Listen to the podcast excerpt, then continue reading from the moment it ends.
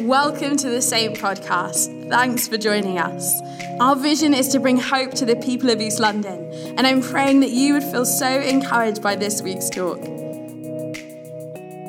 Well, hello and a very happy new year.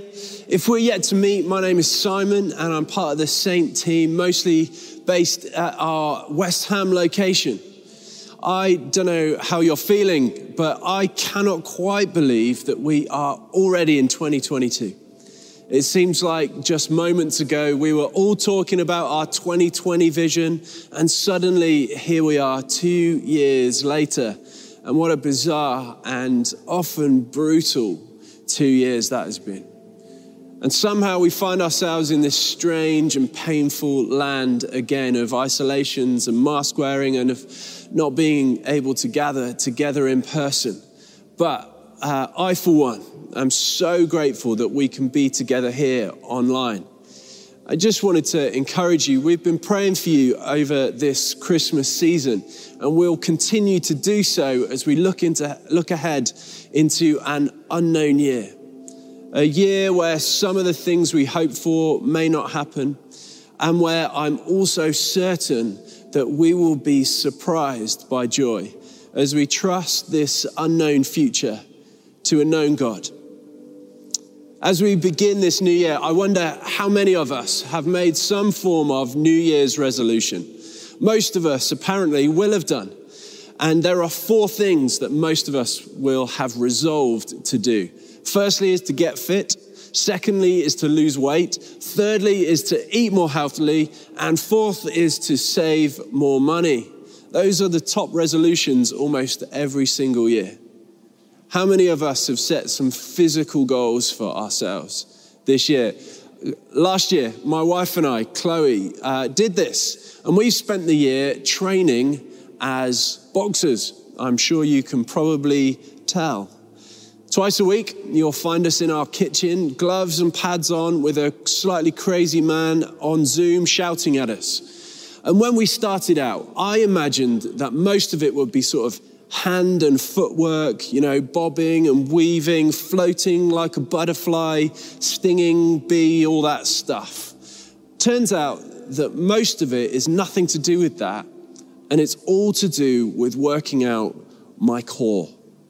I have spent many hours lying on the floor of my kitchen, windmilling and crunching and planking and any other number of different exercises that have left me in agony.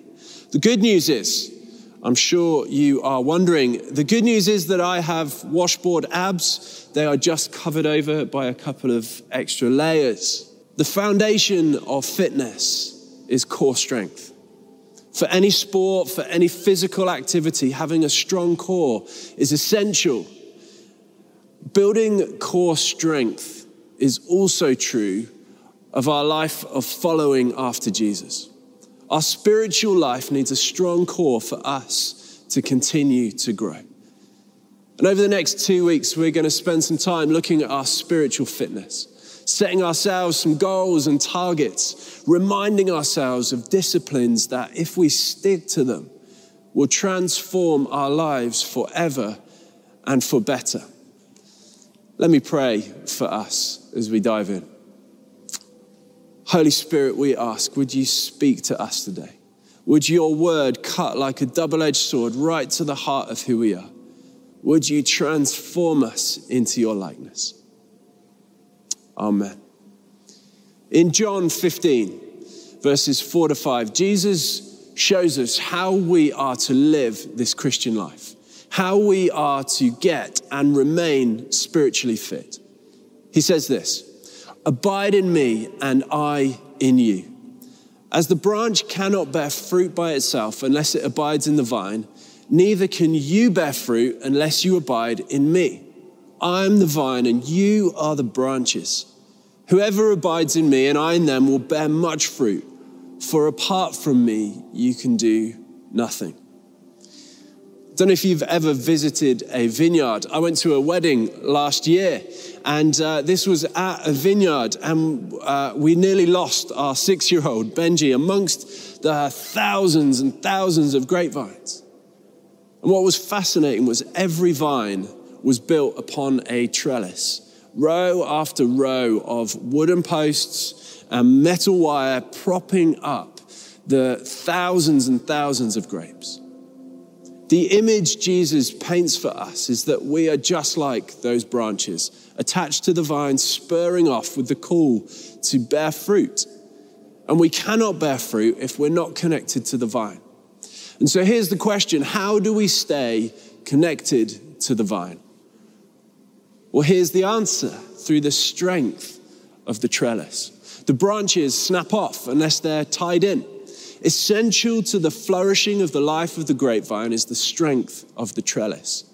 John Mark Comer says this If a vine doesn't have a trellis, it will die. And if your life with Jesus doesn't have some kind of structure to facilitate health and growth, it will wither away.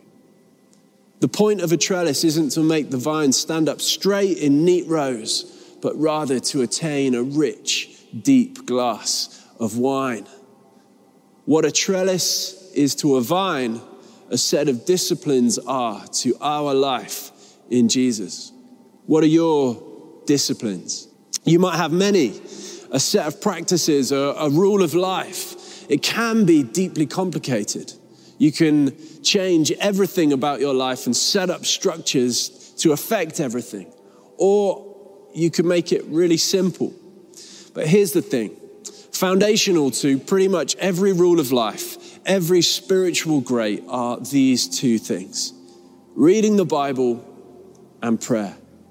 Start with these two things, and everything else flows from it. The normal Christian life starts with these two disciplines of reading the Word of God and of listening and talking to Him.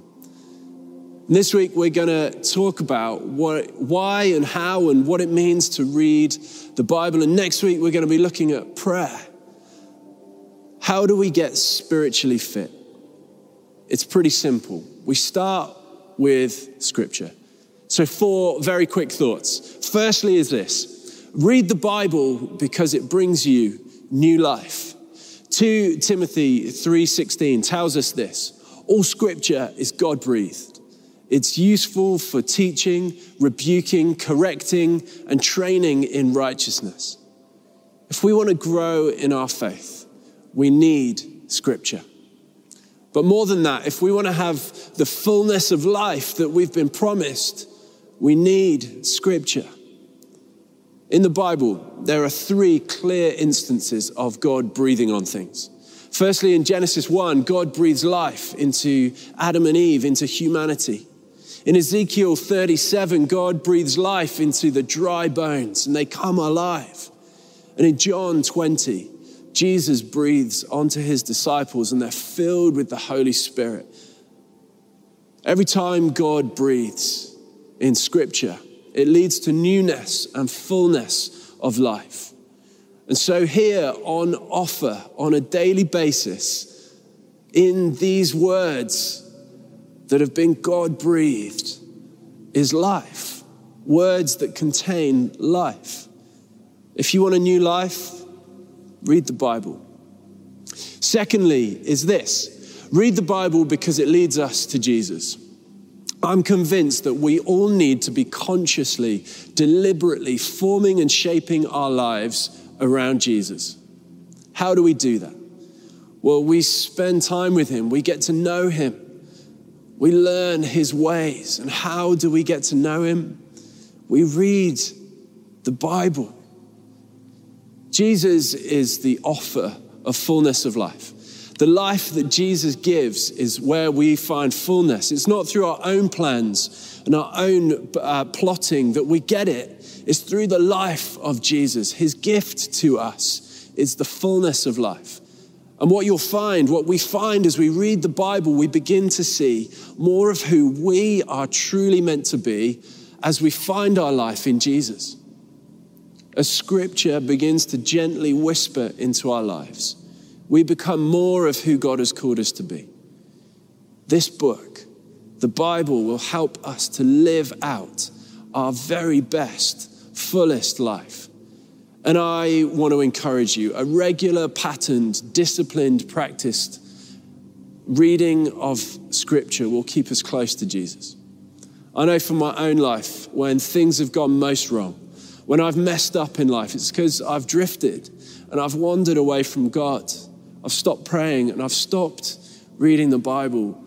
Keep close to Him, draw close to Him, and He'll draw near to you by imbibing His words to us.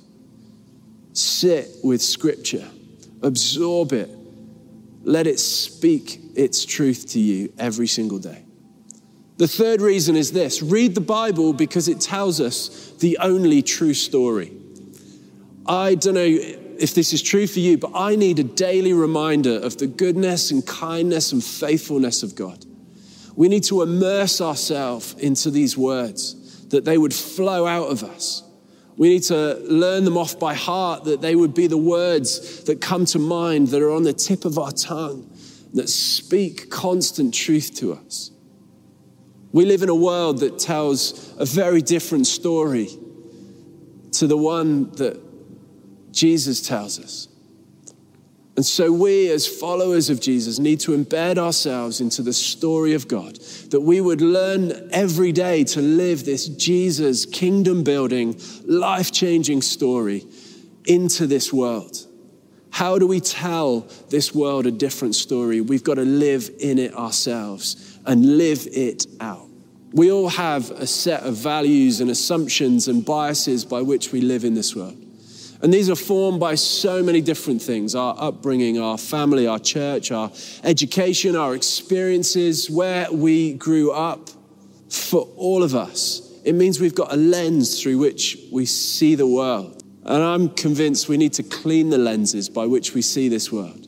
And how do we do that? Well, it's as we immerse ourselves into Scripture that we are reminded again of the grand story that God is weaving in this world we're called back daily to this God who is love, that we begin to see the world as it ought to be. Fourthly, is this read the Bible so that it reads you. We all get it wrong, and we need to be corrected. We need some sort of admonition. As you read the Bible, allow the words to challenge you. If you find that you're never personally questioned or your morality affronted by the words of Scripture, then probably you're doing what I do too often, which is I read myself as the hero of the story.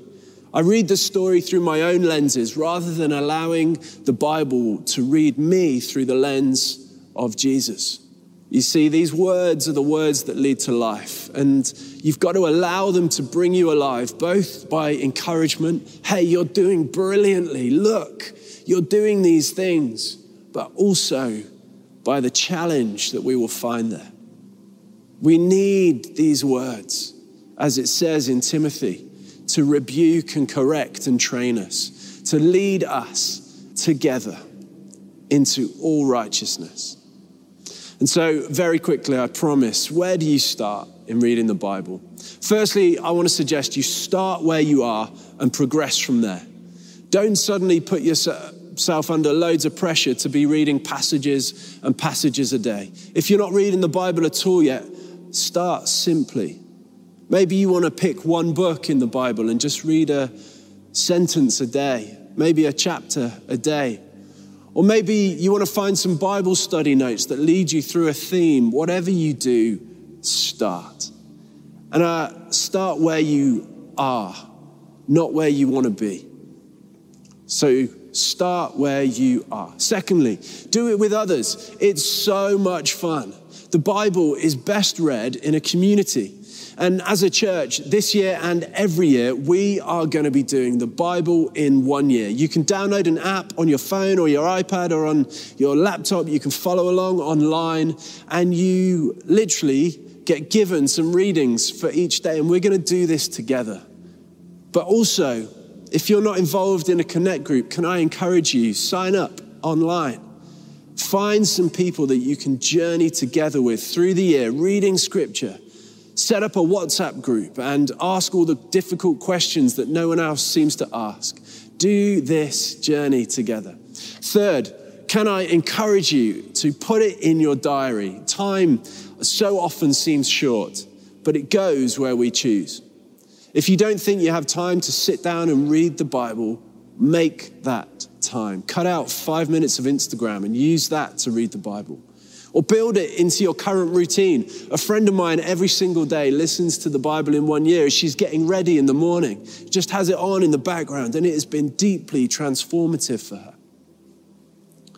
Finally, remember why we're reading the Bible. We don't read the Bible to tick off our to do list. Yes, I've done it today. Bam. Jesus is the point of reading the Bible. We want to build a core a strong core at the heart of our faith, finding our strength in how we follow after Him by following closely to Him. I'll land with this. I remember a few years ago, my dad suddenly started to get up at about quarter past six every day. And he wouldn't really talk about it, he'd just get on and do it. He'd make himself a cup of coffee, he'd sit at the kitchen table. And he turns out he was reading his Bible and the only reason I knew was that I remember asking him, Dad, what's changed? What's changed in you? My dad was a really good man, but he, like all of us, had his flaws. I just remember over that year, he became kinder and more patient and more joyful. I remember asking him, What's different, Dad? And he said this in his own words. He said that he spent time in the Bible and he was becoming somehow miraculously more like Jesus. That's what happens when we spend time in the Word of God. Spiritual fitness will take many shapes and forms, but if you want to build for the long game, if you want to make sure that you can finish the race well, then you have to make sure that you have a strong core. If you want to daily become a little bit more like Jesus, may I encourage you Give yourself the best shot at what's coming. And as often as you can, read your Bible, imbibe it, sit in it, love it, rest in it, abide in Him. What I'd love us to do is just to still our hearts for a moment. Maybe I can invite you to just close your eyes and I'm going to pray for us. And Holy Spirit, we ask, would you come and fill us? In our homes, where we are right now. Come, Holy Spirit.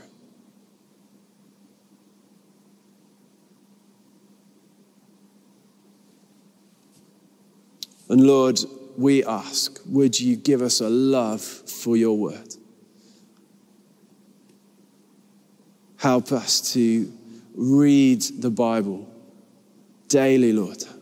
Lord, for those of us who are starting at zero, Lord, we just want to want to read the Bible. Give us that desire, Lord. For those of us who are doing this already, Lord, we pray, give us understanding and depth. And Lord, we pray, would you help us do it together? Let your word transform us into your likeness this year, Jesus, we pray. Amen. Thanks for listening to this week's talk. If you'd like to find out more, give, or connect with us, visit our website, saint.church. Have a great week, and we'll see you soon.